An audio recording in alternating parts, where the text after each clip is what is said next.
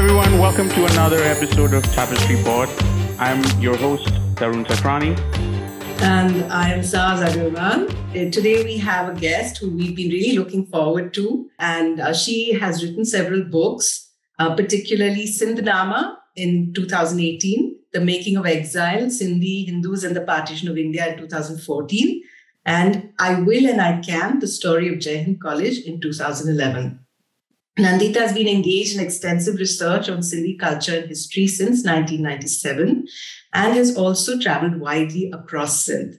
For us, whenever we have a question about Sindh or there's something that we're not sure about, Nandita is the person that uh, we would turn to because she has been doing this for such a long time, and the quality of her scholarship, the quality of her presentation, and the way in which she welcomes new researchers into the field is absolutely role model stuff.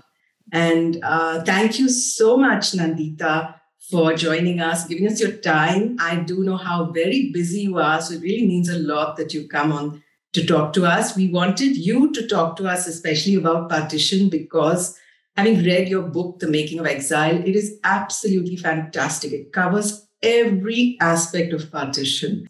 Uh, so maybe we can start by looking at how the situation in Sindh started changing once partition was announced. Okay, so first, uh, thank you, Saaz and Tarun, for inviting me on the show. I'm really happy to be part of your series. Thanks for your kind words also, Saaz. Very generous of you to say all that. No, no, very heartfelt. We are, we are actually very honored that you joined the show. It's lovely to have you, and we'd love to hear more from you. Thank you. Uh, so if we look at Sindh, uh, when partition was just announced, was the situation changing? Partition was actually announced by Mountbatten on the third of June, nineteen forty-seven. In Sindh, Sindhi Muslims had a, approximately three-quarter majority. So they were, of course, delighted that the creation of Pakistan was imminent. And many of them thought that if they were able to lord it over the Hindus. Now, for the last, say, two decades before partition, Um, communal relations had become uh, very strained, very fraught throughout India and in Sindh as well. So Sindhi Muslims were delighted. They thought they would be able to lord it over the Hindus because the Hindus had had a disproportionate control over the bureaucracy, education, trade, finance. So the Muslims thought they would get back their lands, which had been mortgaged with the Hindus, for free. And in some cases, in some uh, with some Sindhi Muslims, they thought that they would take over Hindu property if the Hindus migrated. Now, it was exactly this which triggered great fear among the Sindhi Hindus, who dreaded being discriminated against, or worse, becoming the targets of violence. At this time, say third of June we are talking about, there had been enough reports of communal violence coming to Sindh from across the country from August nineteen forty-six, from Bengal, Noakhali, Punjab, many places. Sindh had remained relatively peaceful, but to use the words of Roger Peers, this was a nervous peace, meaning that there was a lot of tension under the surface. In those early months, there were instances of communal harassment, especially in the Sindhi countryside, where Hindus were fewer in number and had less power. So you had cases where Hindu crops were seized, Hindu lands were forcibly taken over. And on the other side, you had influx of Muhajirs, that was Muslim refugees from India. And they, being homeless, were eyeing Hindu property and even forcibly occupying this Hindu property. So Hindus began to feel more and more uncomfortable in Sindh, as even before the occurrence of partition. Was this just outside the cities, or was it uh, fairly common across the board? I'll, and I'll, I'll get to why I'm asking the question yeah, as well. Yeah. Because I, at least with my grandparents, right, for the longest time when we were able to get some of the stories out from them or some thought, it was always about the harmony or the, you know, mutual feeling and the, the brotherly feeling and, and, you know, the, the affection and even people being helped out of the country in many ways. Right, right. So, right. so I'm just trying to reconcile that memory with what you just said. And, you know, is there, is there a period that they've intentionally blanked out, or is this, you know, something that's specific to areas? Uh, no, so I don't think they're blanking it out per se. I think uh, at the ground level, there were many, many innumerable cases of individual friendships. Okay, the kind that you described. I heard of cases where a Sindhi Muslim escorted his Sindhi Hindu friend to the border, till the very border, to Munabao, and then came back, you know, and they were like weeping when they parted. There are innumerable instances of the, these kind of friendships. Even today, and I think we live in uh, increasingly intolerant times, one can come across instances where you have individual friendships, but right. the larger picture is different. Got it. So I think okay. that's what, what was happening. Hindus were getting increasingly nervous in Sindh. This is exactly what I was coming to.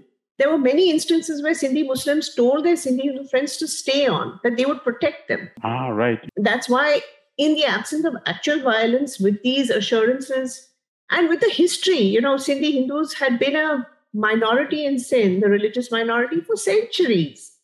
So they thought, okay, this is one more milestone that they would pass, but then things would settle down and they would continue as minorities. But yes, things were extremely um, strained, I would say.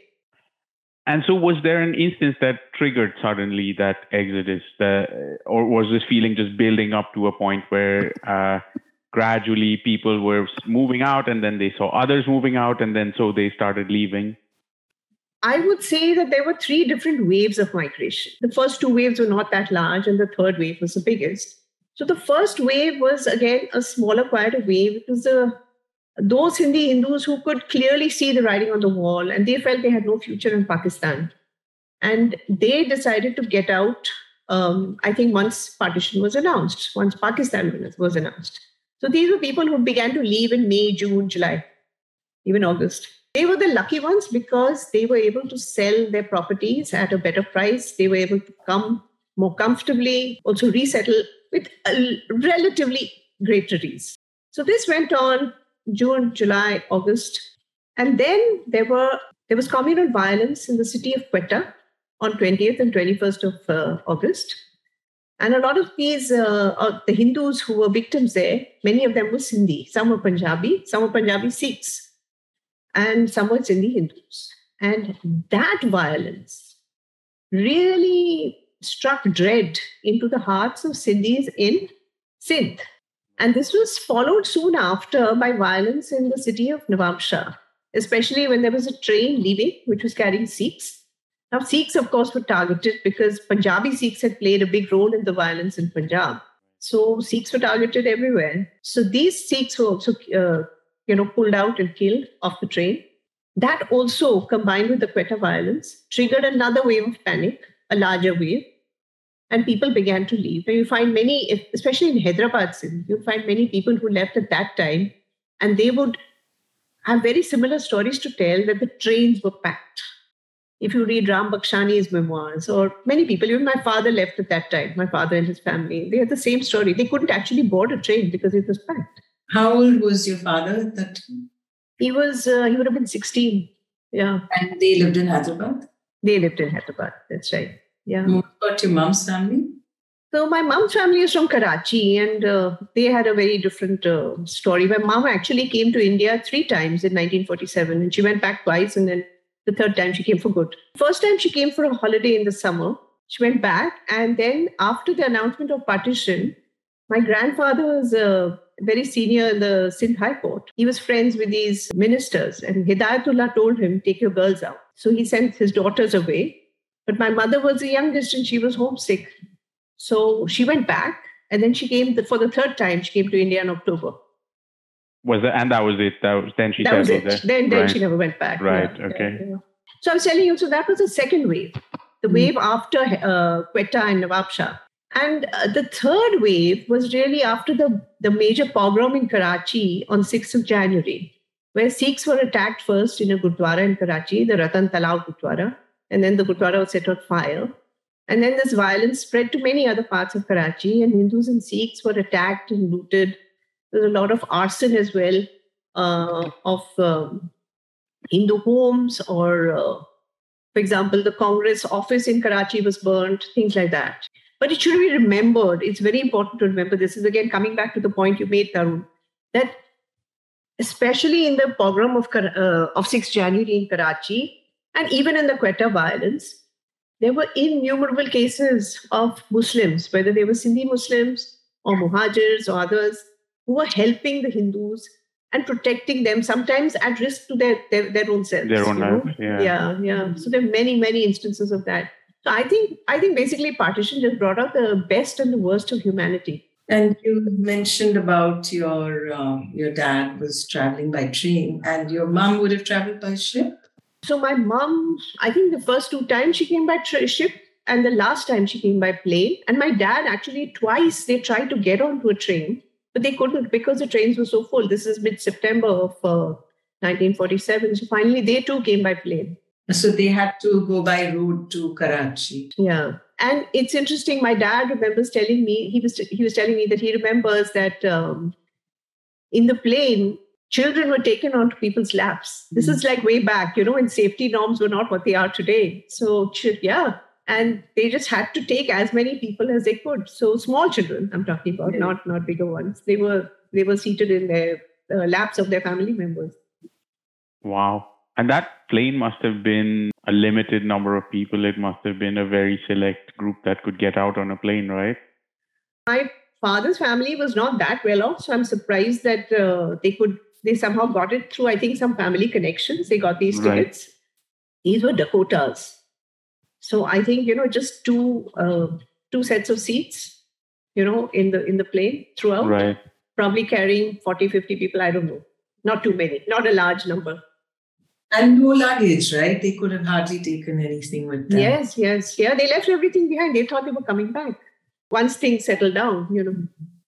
But then people did pack. There were people who took all their things. There were some who tried to take their things. There were people who were able to pack a lot of their things and bring them. There were some who did it by train, but mostly those who came by ship because there was more scope for that. It had been just two years after World War Two, after the end of World War Two. And uh, the Indian economy was in very bad shape. So there was all kinds of rationing. Both the Indian government and the Pakistan government, they were very concerned about essential commodities not leaving the borders, you know. So there were these searches going on. Very often, the searches were not even conducted by government authorities. They were, for example, in Sindh, they were conducted sometimes by the National Guards. You know how it is all over South Asia. You put people with power uh, in positions of power, and uh, they don't they don't come from very wealthy backgrounds, and then they are confiscating what they like, and it it just uh, deteriorates. You know, it just goes downhill from there. So it happens on both sides of the border. I don't think it's limited to just South Asia, but we can visit that. Absolutely. Definitely both sides of the border similar. Remember Aruna Jethwani's story about how they opened the trunk. Yes. Yes. Got a picture of the bee right on top, which was there. Right. And the guard, I mean, this burly Pathan who were, they were so frightened of, he knelt down and he bowed to that picture. The boy is okay now. Help them get on the train. Yeah, so different people tried all kinds of tricks, you know, to get their belongings out, and some were successful, some were not. But I don't think this was a trick. She packed, her grandmother had packed the trunk, and there was, it just so happened that the bee was protecting them, right? In this case, in this case, yes, not a trick, but uh, this really speaks to the whole uh, composite uh, fabric in some sense, that where you had so many Hindus who believed in peace. But you also hear, like somebody uh, was saying about how they fried bhajiyas, which had gold coins inside, and they carried them, which it seemed really so unlikely to me. But I've heard this from quite a few people. Gold doesn't melt when you, it's malleable, but it, it, it doesn't lose itself. It wouldn't lose itself in the hot oil, you know. Pakoras play a significant role in Sindhi history. I know somebody who, uh, they, they were not allowed to bring unstitched cloth. So in his family, um, all the, the men, they took the unstitched cloth and tied them into turbans, into pagdis. You know? Oh, wow. Okay. Yeah, that's how they brought the cloth. Huh. And then the minute they crossed the border, they were coming in the train. So the minute they crossed the border, they took off the pagdi because they were feeling hot. Yeah, I just remember my grandmom always telling us she wore five saris and left, and that's all she had basically. But like you said, Nandita, you know, they were expecting to hopefully go back at some point because their neighbors or somebody had told them, don't worry, we'll watch this for you. When you come back, it'll all be as it is. So yeah. They were expecting, we'll leave with five clothes, we'll figure out something temporarily, and we can always come back. Absolutely. And it's interesting also how some people remember every detail of the journey, and some, even though they, they're quite old, you know, in their teens or late teens, they can't remember anything. That's very true. One of the things that we wanted to ask you is about how the, uh, there were so many women who had to travel alone with the children and uh, uh, the elders of the family. Lastly, the Sindhwar ki wife. During the war, there wasn't much travel be- between Sindh. I mean, the sea routes were closed, right? So either the men were stranded far away or they were stranded at home and they couldn't do any business. And then after the war, things started moving. So people moved out. And soon after that, partition took place. So most, a lot of the women were alone. Yes, that's true. So in those cases, uh, there were a lot of these women-headed uh, families who were traveling on their own. And uh, here, I think you should remember that women were the ultimate minority in Sindh because they were Hindu women in a land dominated by Muslim men. And okay, it may have been different in, uh, say, Hyderabad or Karachi and, you know, bigger, bigger cities. But in uh, smaller towns and villages, they were they had to observe parda, and they would wear chadars, or they would, you know, what they would take out, what they call akhdi. Yeah, so they would do that. There were enough reports of rapes and abductions taking place in other parts of India, especially in Punjab, which was right next door. So women, girls, children, they were the first to be sent away. You know, just like I mentioned about my mom, and, and there are countless cases like that. Among the Bhaivans too, the women would have been told to leave regardless, you know, don't wait for the men to come.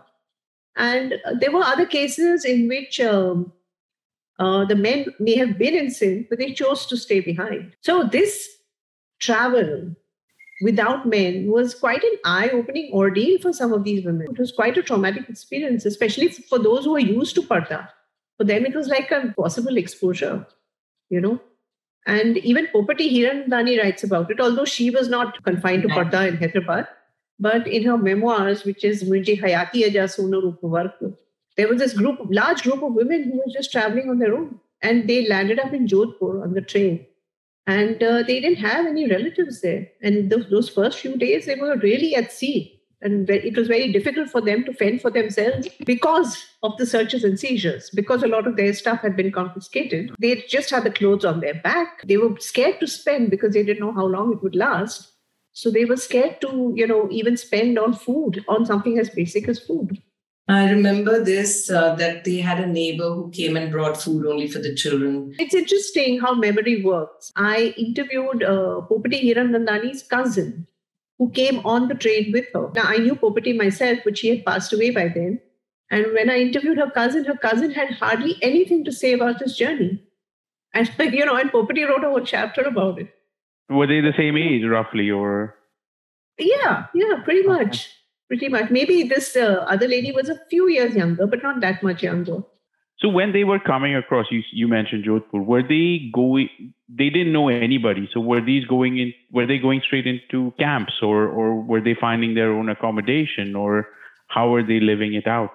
In this particular case, there were no camps at that time and they were able to find some, some accommodation had been arranged from before. So they did stay there till one or two of the brothers came and then they kind of moved later on to Bombay and established themselves there. You know, when we're talking about women and Sindhi women and partition, I would say that in at that time, it was a traumatic experience and, uh, you know, really shook up their world. But in some ways, partition was also beneficial to Sindhi women. It, it helped them leave parda behind. It helped them have greater independence. And women were able to take up uh, jobs and uh, sometimes they were compelled by their circumstances to, to fend for their families. But they were able to build careers and to have, you know, uh, more freedom in their lives. And in many cases, soon after partition, they were the providers. They were making papad and... And pickles and so on. Yeah, yeah. Mm-hmm. In some families, yeah. There's this story by Sundri Uttamchandani. Guri. Yeah. There's this middle-class family where uh, somebody walks in selling papad. And the man, is he looks at her and he's absolutely stunned. So basically, it turns out that he had known this woman. He, she was a young woman in the neighborhood where he grew up. And he obviously had a crush on her or something like that. And now he and his wife were settled after partition. But Buri, her husband, didn't have a job. So she was selling papad. And what I really loved about that was the way she was so relaxed about who she was. And this, the fact that she was selling and looking after her family, uh, it had just made her a different person. I mean, you know, she was not complaining at all. The wife was a complainer. She was not happy with her situation. Whereas here, this woman who had gone out into the world alone and was, you know, Uh, her son was so troubled, he would run away and try and get a job. And then, you know, she would have to console him and bring him back. Uh, I read this in a translation by Rita Kothari. Uh, and, the, you know, you know, the one I'm talking about is called Unbordered Memories. And I would totally uh, recommend that because it's a, it's a collection which takes you into that time. And mm. uh, it's from both sides of the border. So, and it deals with so many complex issues. You know, when we write, we want people to understand certain things. I got a lot from that book. I think uh, I personally knew somebody like this Bhuri, like a Papadwari who used to come to our house. And, but you could see how it had aged her. You know, I don't know if uh, it's meant, that is mentioned in Sundri Uttamchandani's story, but that kind of hard work and, and stress, you know, That that that I think aged uh, aged them much faster than it, it would the say the middle class women li- living a comfortable life. I also read another book which is called Beyond Diamond Rings by Kusum Chopra, and that's her. She's taken stories about the women uh, from her own family, and it's a book of imagination. Have you read it? I think I did read it a long, long time ago. It's about ten years, eight, ten years ago. Uh, but, you know, she actually describes trauma, which which nobody talks about, like rape and abduction, which definitely happened. And, you know, nobody talks about that. We've lost a generation who could have told us what happened. I think there may have been some rapes and some abductions, but definitely not on the scale of Punjab. I think also in that time, in that era, uh, there was a lot of, uh, I mean, many author, uh, many writers have even talked about it, the power of rumor, you know. So one doesn't really know the numbers, you know, as to how many women in Sindh, Sindhi women were raped or abducted or what. One doesn't really know. Even the violence, I, I uh, interviewed someone who I know quite well, actually, and his grandfather, you know, they were packing to leave. Mm-hmm. Uh, and all the things were taken to the station, to the railway station, and everything disappeared, including him, you know. Whoa. And okay. Then his body was found in a sack under a railway bridge with the head cut off. So it's not like it didn't happen at all. Yes, yes, of course not. Uh, yeah. And he said nobody ever talked about it. He knew this had happened. Mm-hmm. He wasn't born at that time. Mm-hmm. Nobody talked about it. So there may, I mean, you know, again, we've lost the people who could have told us. Right, right. There were there were many cases like this, I would say, in uh, late August and through September of forty-seven, maybe even in, in October, you know, where very often it was communal violence coupled with theft, coupled with the desire to loot, because people were leaving, they were carrying their valuables, and they were prime targets. One of my earliest interviews was this guy. He was telling me so proudly and so happily. He said, do you know the most amazing thing happened to me during partition? And I said, what was it? And he said he left with his wife and his small child. And they left from Larkana, and the wife was wearing all her jewelry. You know, the way your, your grandmother wore all her saris. Yeah. She wore all her jewelry, like even the mother-in-law's bangles. She put them all on, and it was covered with long sleeves. Yep. You know? And this man, they had to take a tanga to the station. And uh, the tanga wala, halfway, he picked up someone else. And, and this Sindhi Hindu was terrified. He said, was this predetermined? Are we going to get attacked? But it was just a casual lift, as it turned out. So they came by tanga to the station. They came from the station to Karachi. They went to Karachi airport, took a flight. And he says, the most amazing thing is that nobody attacked me. Nobody looted me. In fact, I was helped by Sindhi Muslims. The point that I'm trying to make is that uh, they expected to be looted. Yeah. You know, there was fear. There was so much. Yes. Nobody yeah. was going to happen. That's because they had probably seen it around or read or heard about it from the other side. Or, you know, as you said, in Punjab, it was Well, if you look at Punjab, there's not a single family that did not have a story of barbaric violence. Not a single. Mm. I, I only understood that when I read Aanchal Malhotra. Whereas here it was different. There was fear, and often people ask, you know, the uh, Sindhi Muslims, the Sindhis of Sindh, they say, why did the Hindus go? Why did you go? But they don't understand what happened. They really think that it was just, uh, you know, Shimara. It was not real.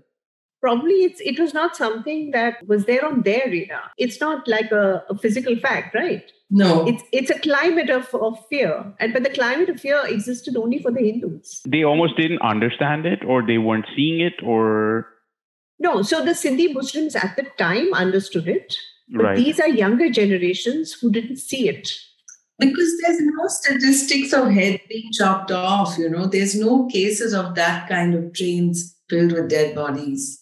There was just this one pogrom in Karachi, and then why did you all leave, you know?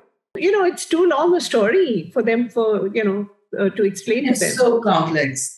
I, uh, someone who I interviewed was, must have been about eight years old or nine years old. And he used to play cricket with the boys who lived across the Maidan, uh, two brothers. And he said one day they had some kind of scrap, and one of them says to him, "We are going to get that house of yours." Eight-year-olds. Wow. Yeah. So obviously that had been uh, in the conversation at home. Mm, I mean, yeah. Somebody had mentioned it probably. Yeah, they right. did, and we can move in. So what happened after the Hindus left? Well, um, what happened was basically, even before the Hindus left, as I had mentioned earlier, there were a lot of Muhajirs coming in from Pakistan, uh, from India, sorry, Muslim refugees coming in from India. And they were uh, looking for homes, they were looking for uh, livelihoods, and they were not happy. The camps were full. Camp life was anyway appalling, just as the way it was over here. So um, there were forcible occupations of Hindu property. Even while the Hindus were sitting in the house, they would walk in. Say a Muhajir family would walk in, and the men would say, "Okay, now we need a place to go, so we are going to live here." And they would say, "No, this is this is Pakistan. This this is a country meant for us. So you need to get out." And this would actually scare the Hindus into getting out. And in some cases, in Karachi at least, Hindu houses were sometimes marked outside, you know, like uh, with a with a sign yes. saying this is a Hindu house, you know, sort of marking it, uh, singling it out for uh, attention and po- possibly even attack. I remember my dada telling me that story at some point. They had started seeing marks across the houses as like either these are targets to keep an eye out on, or that will be eventually taken over. Like you said, you know, it we will take that house over eventually, sort of thing. So nobody likes being marked as a target, you know. What I was saying is that there were a lot of Muhajirs coming in. And once the Hindus left, which was, say, by mid forty-eight, the bulk of the Hindus left, what happened in Sindh was actually a demographic event, which was that there were so many Muhajirs, so many refugees, and they had a very scant regard or scant respect for Sindhi culture.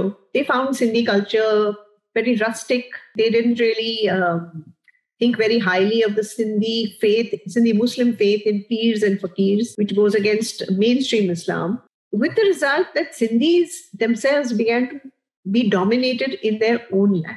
They had kind of looked forward to lording it over Sindh once the Hindus left. But once the Hindus left, the Muhajirs came in and began lording it over them. The Pakistan central government, which was in Karachi at that time, at that time Karachi was the capital, the Pakistan central government was also dominated by mainly Muhajirs and a few Punjabis. Like Jinnah was a Muhajir. Uh, Liaqat Ali Khan was a Muhajir, you know, technically speaking. They found themselves being sidelined in their own homeland. This kind of domination, it varied from the sidelining of the Sindhi language and Sindhi culture and even the Sindhi people. Over the centuries, you've had different forms of domination where natural resources in Sindh are being used either by the government or by private organizations without adequate recompense to the Sindhi people. Or you have uh, other forms of domination where the Sindhis claim that the waters of the Indus River are being unfairly siphoned off to Punjab and other northern provinces, you know. So all this domination, which started first with the Muhajirs and then went on by the Punjabis, has only grown over the decades. And Sindhi resentment has also grown over the decades, and that had given rise to Sindhi nationalism, to the Sindhi Muslims' demand for autonomy in their own land, and to the G A Sindh movement, which was started by G M Sahib. And there are, there were there have been other nationalist parties as well, but this was the most well-known one. Some of that over the years has, has sort of helped us in a way assimilate into other parts, you know, kind of like the British mantra of keep calm and carry on, sort of. Which, according to you, they learned from the Sindhis, of course. Yeah, which was like a little bit of the, the uh, you know, adaptability. Okay, you're taking our resources. Chalo, chalta hai. We'll go figure something else out. You know, you want our land. Chalo, theek hai. We'll go find the land somewhere else. So I don't know. I feel like there is some of that that plays into, you know, how we've successfully adapted into from Chile, where we're eating Chilean pakoras, to, you know, in Malta, to Hong Kong, to drinking Johnny Walker somewhere else, you know. I think all of that has played a role in, in some of this. And and again, I could be completely wrong, but I, I have a feeling it, it you know, has uh, built that resilience in us. Well, I think actually uh, the resilience may have been there for even earlier.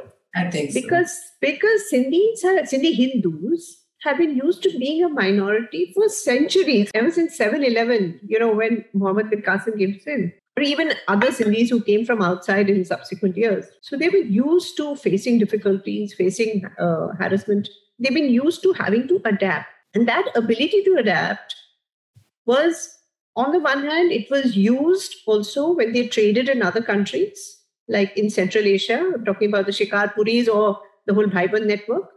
And that further encouraged their ability or further improved their ability to adapt. And this also applied to the Amils, because they were working for different rulers, first for the Kalhoras and the Talpurs and later the British. So again, every time you have to adapt, it's a different culture, it's a different language, first Persian with the Talpurs and then English with the British. Another important factor was the Sufi culture, which encouraged a very stoic attitude. I saw it very much in my grandmother. It's there in, even in your writing, Saaz. It was, it's there in Ram Panjwani's stories. I think it was there in that uh, generation. I would say more my grandmother's generation than my parents' generation. No, I have to say I'm very happy I've inherited some of that. I think after this podcast, Saaz, we should make a T-shirt for all our guests that says, keep calm, I'm Sindhi. I think that thing of, yes, okay, this has happened. What do I do next? I love that. I mean, that's, that's a real... Um, it's a skill, isn't it? I mean, of course, it comes from grace, of course. Mm. And, you know, these days we all hear about how the importance of gratitude and so on. But my, my Masi tells me about my Nani, and she says in those days she never complained. And she would always say, shukar hai, shukar hai. They were just grateful for what they had, you know. Mm. That kept them going. And uh, other than that, um, I think also it really helped that their skills were very mobile. Like if you learn how to do business, you can do business anywhere. If you have a degree, you can carry that with you. If you know how to establish or run an institution like a school or a college, you can do it again. And that's exactly what they did. They had very mobile skills. Also, the networks were tremendous, at least in the trading community. Their networks tremendous, and that was a gift which continues till today. Right, right, right. It's actually grown. Yeah. It's grown, and it's yeah. spread even wider. Yeah. yeah, I think this is one of the things. Like when when I was saying, you know, in Punjab, the story was more about violence.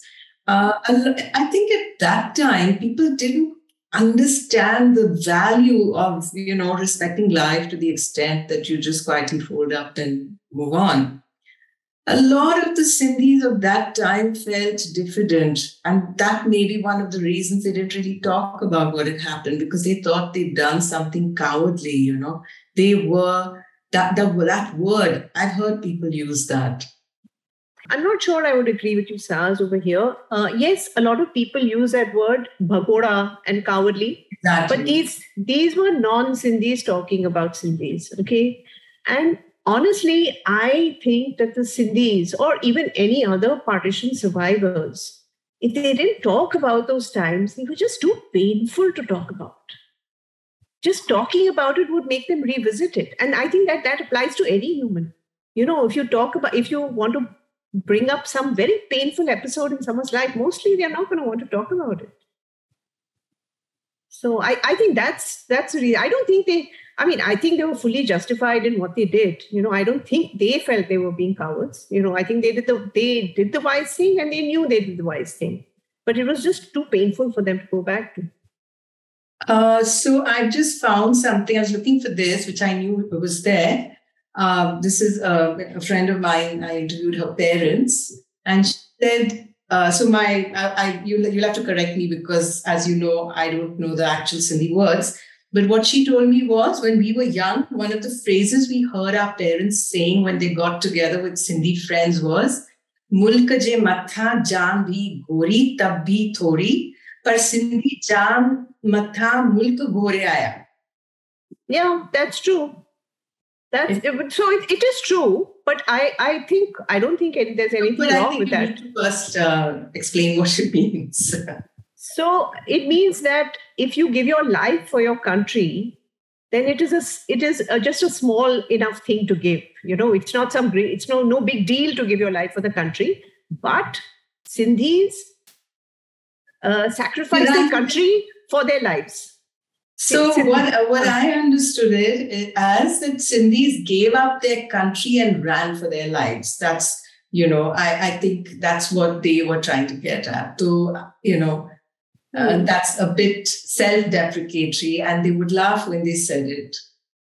Yeah, so I don't know if they if they really ran, but the important thing was that they felt that they had to protect their lives.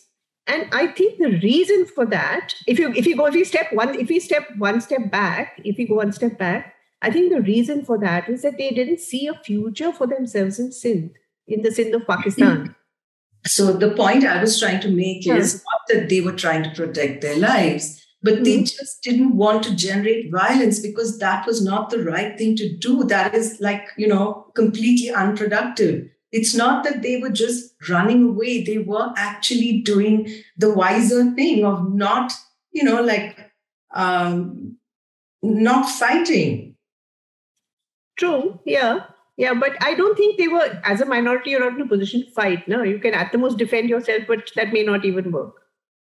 So I think that it was that, that they did something that was evolved, but based on the values of the time and the way that others were being, were, you know, uh, uh, dealing with a very similar situation, the way it was being reported, uh, they were, they felt diffident about what they'd done. They, and I think that we need to highlight this, you know, that what they did was really the wise thing to do. I, I think we, the, in summary, none of us would be sitting here to do this podcast if they wouldn't have done what they did. I think uh, I've, I've heard both sides, Saaz and, and Nandita. I think I've heard the story where I've, you know, I, I think one of my Dada's cousins or somebody mentioned this, that we, what was the bravery in fighting? We wanted to protect our families and our lives, and that's where the bravery lied. So we, we left, right? And that was the sensible thing to do at the time. But they also had to, uh, you know, take on the feedback or, you know, the the sort of derogatory comments from others about, like, oh, you guys just fled, you didn't fight, you had no honor, sort of thing.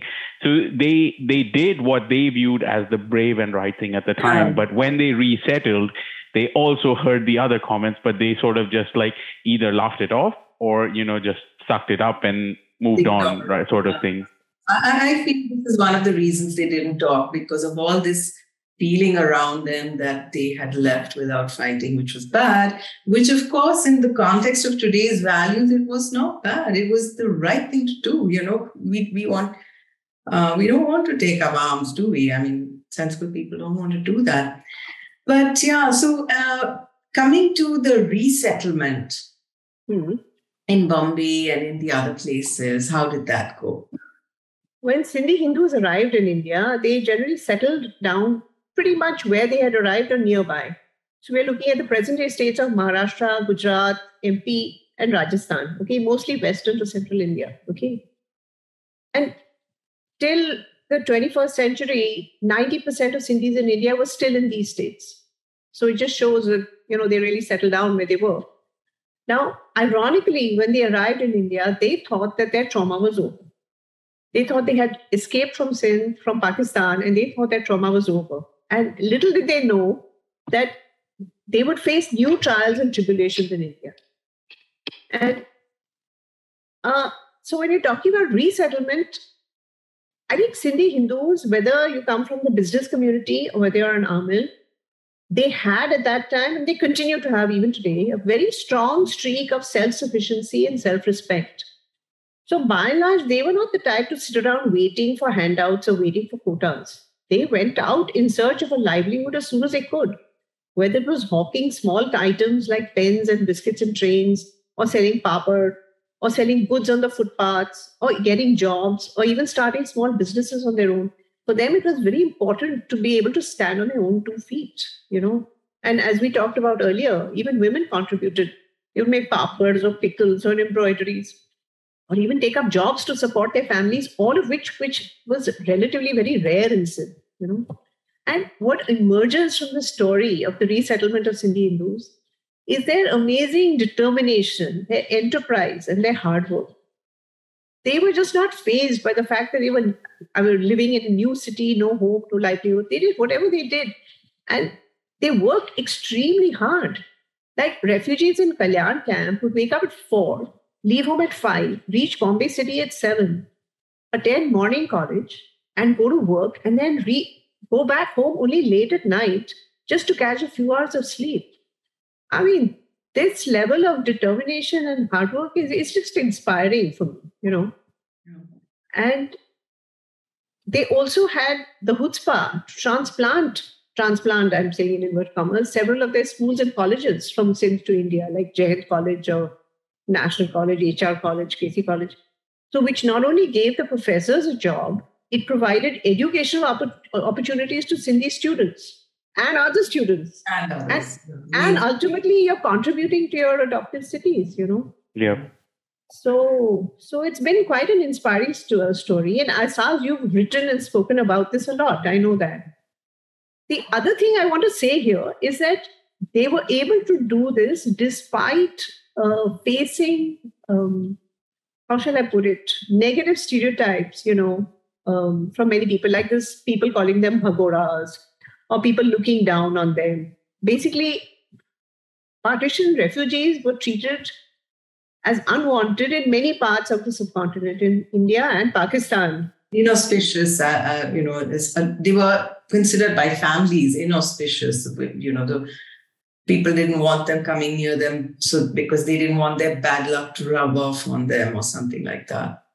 That was that was may have been a part of it, but uh, there were other reasons as well. I mean, like they were, that we are talking about within families. But say, for example, where you have, uh, say, in Maharashtra and Gujarat, or even elsewhere, even in Agra, for example, uh, the these sellers, like merchants, they would be trading, they would be buying, uh, whatever, selling stuff on the roads, on the pavements. And they would be quoting prices cheaper than those in the shops. The shops were run by the locals, so the locals would resent the traders. So that was one reason. Then they were seen as, you know, people with, in those days, the women would wear suthan cholo, you know, they would not wear bindis. The script was in Arabic. So they were seen as, okay, quasi-Muslim, are they Hindus, are they not, what's going on? You know, so that was one part of it. Um, this... Uh, trade co- competition in trade was another part of it. So, and the fact that they had not uh, witnessed that level of violence as Punjab or Bengal or whatever, that was another part of it. So, to deal with this kind of a negative blowback and still establish yourself, that has been quite a story. But here, I also want to say one thing, and that is that there are a fair number of Sindhis if you go to smaller towns, like Adipur, for example, who have not been able to establish themselves that well. Yes. So, so it's not been a uniform uh, success story, I would say. There, there are there are also pockets of those who have not had that kind of uh, luck, shall we say. Do, do you also think there was a sense of uh, jealousy, maybe? Like these people have already succeeded in setting up a business, or they're bringing their, you know, trade networks or whatever else they have, their enterprise with them. Was there some of that as well, probably? Um, maybe not in the initial period when the Sindhis were just establishing themselves. But I think over time, yes, I'm sure it would have developed. Do you remember that uh, Pimpri camp uh, researcher Banu, who and the Kothurkar they, they gave them a list of adjectives to describe the Sindhis, to describe people of different communities. And ones that were picked for Sindhis were, um, I mean, I can't remember them all, but things like flashy and mm. uh, negative. But then that's because culturally they were different. Yeah, that's true. That's true. So they had to deal with all this negativity and then still go on and succeed. But they also had, at some level, there were things like the Bombay Refugee Act. So the Bombay Refugee Act was also another part of this kind of negative discrimination in a sense. Bombay city was a preferred destination of many Sindhi Hindus because Sindh had earlier been governed from Bombay and colleges in Sindh were affiliated to Bombay University. And then you had many merchants, say Bhaivans or Shikarpuris, who had businesses here and homes here. And others had friends and family here, you know. So right. many, many Sindhi Hindus wanted to come to Bombay. But Bombay had had a housing shortage even before partition. And the refugee camps got full very fast. So they could not cope with the number of refugees. And by the end of nineteen forty-seven itself, even before the large wave of migration that came uh, after the January sixth riots, even before that, Bombay was saturated. Ships from Karachi were beginning to be diverted to ports in Kathiawar. Mm. And people who came by train were taken to, not to Bombay, but to Gujarat, Rajasthan, Madhya Pradesh. But some Sindhi Hindus didn't want to go. So they were, some of them were squatting illegally at the Alexandra docks, where they had disembarked from the ships that had brought them from Karachi. The docks had become unsanitary. There were some thefts of goods lying at the docks as well. And earlier, I think in October, this was October forty-seven, the Sindhis had also clashed with the Bombay government over their access to the Sion hospital barracks. And they had taken out a procession, protesting and so on. So the Bombay government didn't know how to deal with the Sindhis. And as a result, uh, it enacted the Bombay Refugees Act in nineteen forty-eight. And according to the Act, all refugee families had to register at the nearest police station, along with the names and addresses and all physical characteristics of each person in the family. They had to report their arrival and departure from any city. They had to carry their registration papers with them at all times. And this was their only form of I D, you know, only valid form. And if you fail to report, the head of the family was liable to be punished. And the beauty was this Bombay Refugee Act app- applied to all Sindhi Hindus, whether they were in the camps or not. Many Sindhi Hindus who were middle class, upper middle class, they deeply resented this. These kind of rules and regulations are treating us like quasi-criminals. It's seeking to control us and humiliate us. So there were a lot of protests. But at the same time, I have to say that it was not very effective because many Sindhi Hindus didn't bother with it. Finally, in nineteen fifty-two, Uh, Ram Jethmalani, who was then a young up-and-coming lawyer, he fought a case on behalf of one Gobindram Savaldas. After that case, this Bombay Refugee Act was struck down by the High Court. According to Ram Jethmalani, and I'm quote, he says, the government thought swarms of people have come. They require to be kept in order. They may even hold communal agendas and cause riots, which had happened in groups of other refugees. So Jethmalani says that was the assumption behind the act. But it was so humiliating. Sindhis felt that they were being treated like animals, like buffaloes and cows.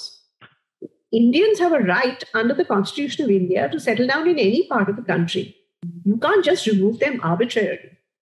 And, and he was absolutely right. And fortunately, he won that case.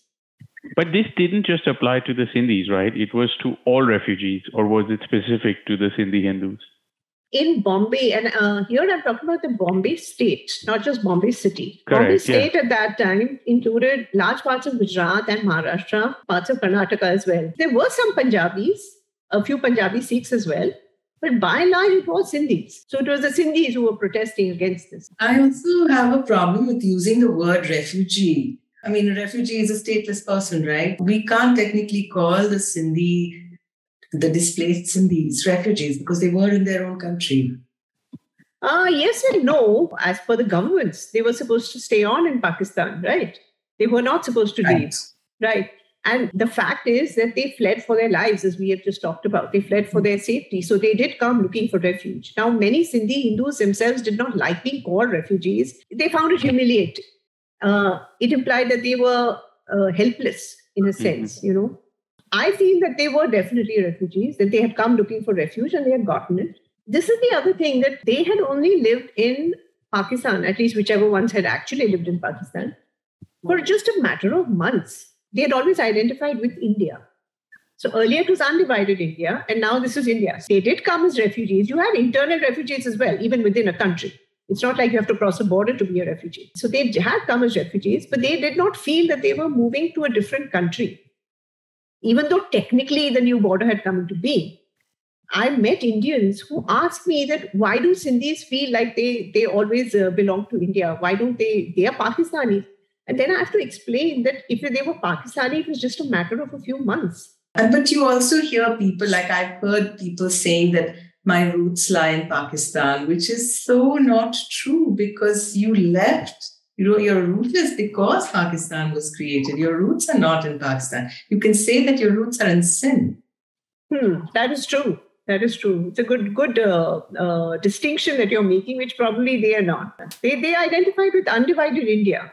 So about that time, back in the late forties and early fifties, you know, you mentioned that there was a housing crisis already in Bombay and set up this housing board uh, in nineteen forty-eight. And uh, as far as I know, a lot of people who I've spoken to, and it always surprises me, the number of buildings that came up, and largely mm. they built for themselves. Right. Took the loan from the housing board. They collected money from their own family, who they wanted to as their neighbors, and uh, they built uh, a building. And then once they figured out how to do it, they went on and built the next building and did that.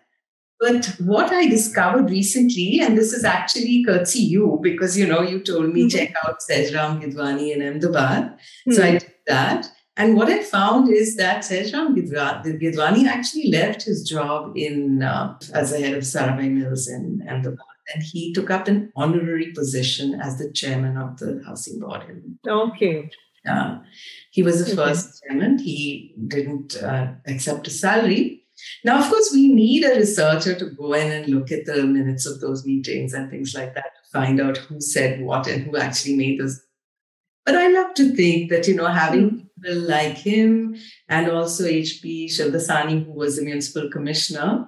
Of course, in, at that time, they didn't want to identify themselves as Sindhi, you know, in public, because they were Indians. You were like an upright, principled person. You wouldn't align yourself with your community, even if it was a community that was so devastated. You know, we know that people are so against uh, J V Kriplani, because he didn't. He still absolutely was yeah.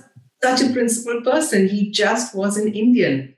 And they feel betrayed by that. But mm. I feel, and I'd love to have somebody, you know, I guess we need somebody who will Um, yeah, there are people doing research on this who see what who really made those decisions where, um, you know, Sion was the, the mud, mud, mud flats of Sion were developed as a new district when mm. he was the municipal commissioner. And of course, the huge help given by the housing board, which everybody couldn't make use of, but somebody with a commercial bent of mind, somebody who had built buildings in Sindh or who had some experience with contracting could do, and so many did. Okay, now, when you talk about Sion, I think it was Nanik uh, Motwani. Nanik Motwani, who in, he gave his funds, but I think the actual allocation of the land was done in H P Shildasani's time. Could well have been Nanik Motwani who campaigned for it. Again, we don't really know. But yeah, Nanik Motwani um, was, he was from uh, the family of the, the Chicago microphones and stuff. Yes, yes, yes. That's right. And then after partition, of course. Should we talk a little bit about those Bombay people and those wealthy people who opened their homes to uh, the influx of refugees? Everyone in Bombay, all the Sindhis who had been living in Bombay from before, they, they were like, uh, I think, to a man, uh, although that sounds very sexist, to a person, to almost all of them, without any uh, exception, they opened their doors and their hearts. And I've heard this phrase repeatedly, that at night, there would just be a sea of white, because there would be just mattresses covered with bedsheets, all covering the floor, because there was no place to, to uh, sleep, you know, and there were so many people in the house. Like when my mother came, she and her sisters were living with their eldest sister who had been married. And there was no place for my mother to sleep. She had to sleep under the dining table. You know, she was the youngest, so she had to sleep there. Each of these houses were filled with uh, their friends and family and so on. And sometimes for a few weeks, sometimes for a few months.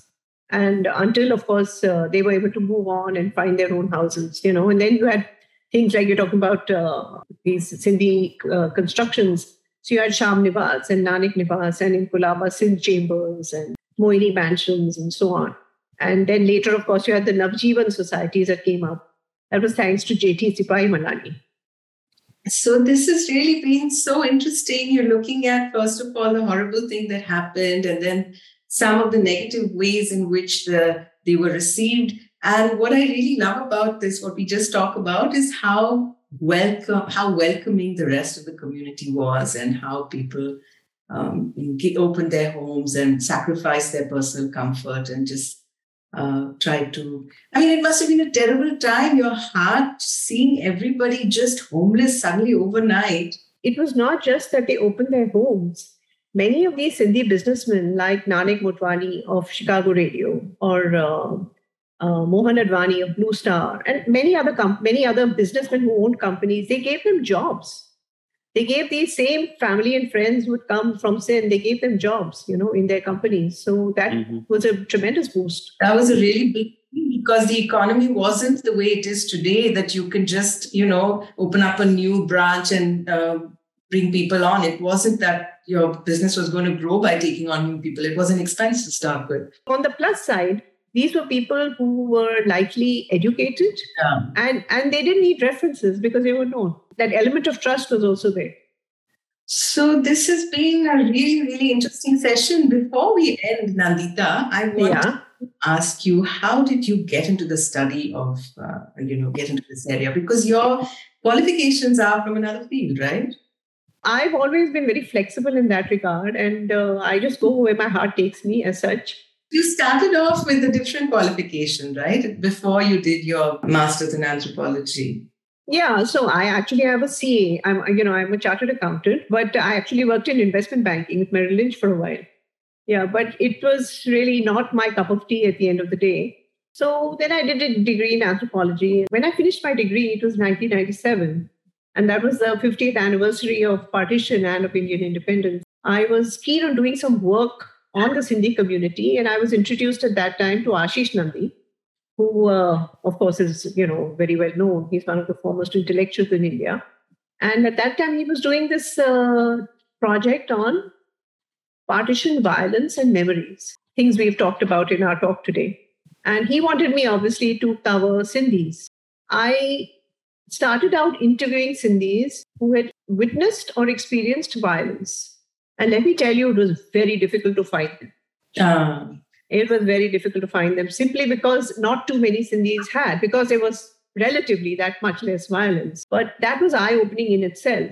It just increased and snowballed from there, you know. And the more I interviewed them, the more they told me about Sindh and their life before partition, the more I wanted to see Sindh. And one day I ended up doing that too.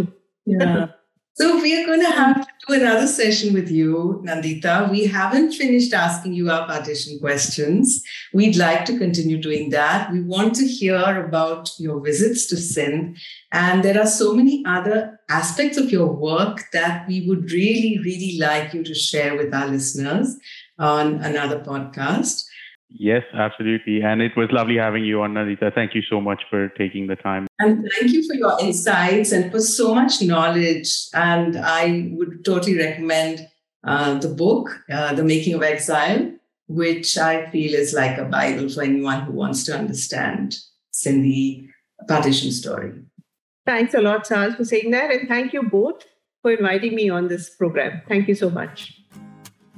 Bye. And to all our listeners, take care. Don't forget to follow us on Tapestry Pod, and we'll be back with another episode soon.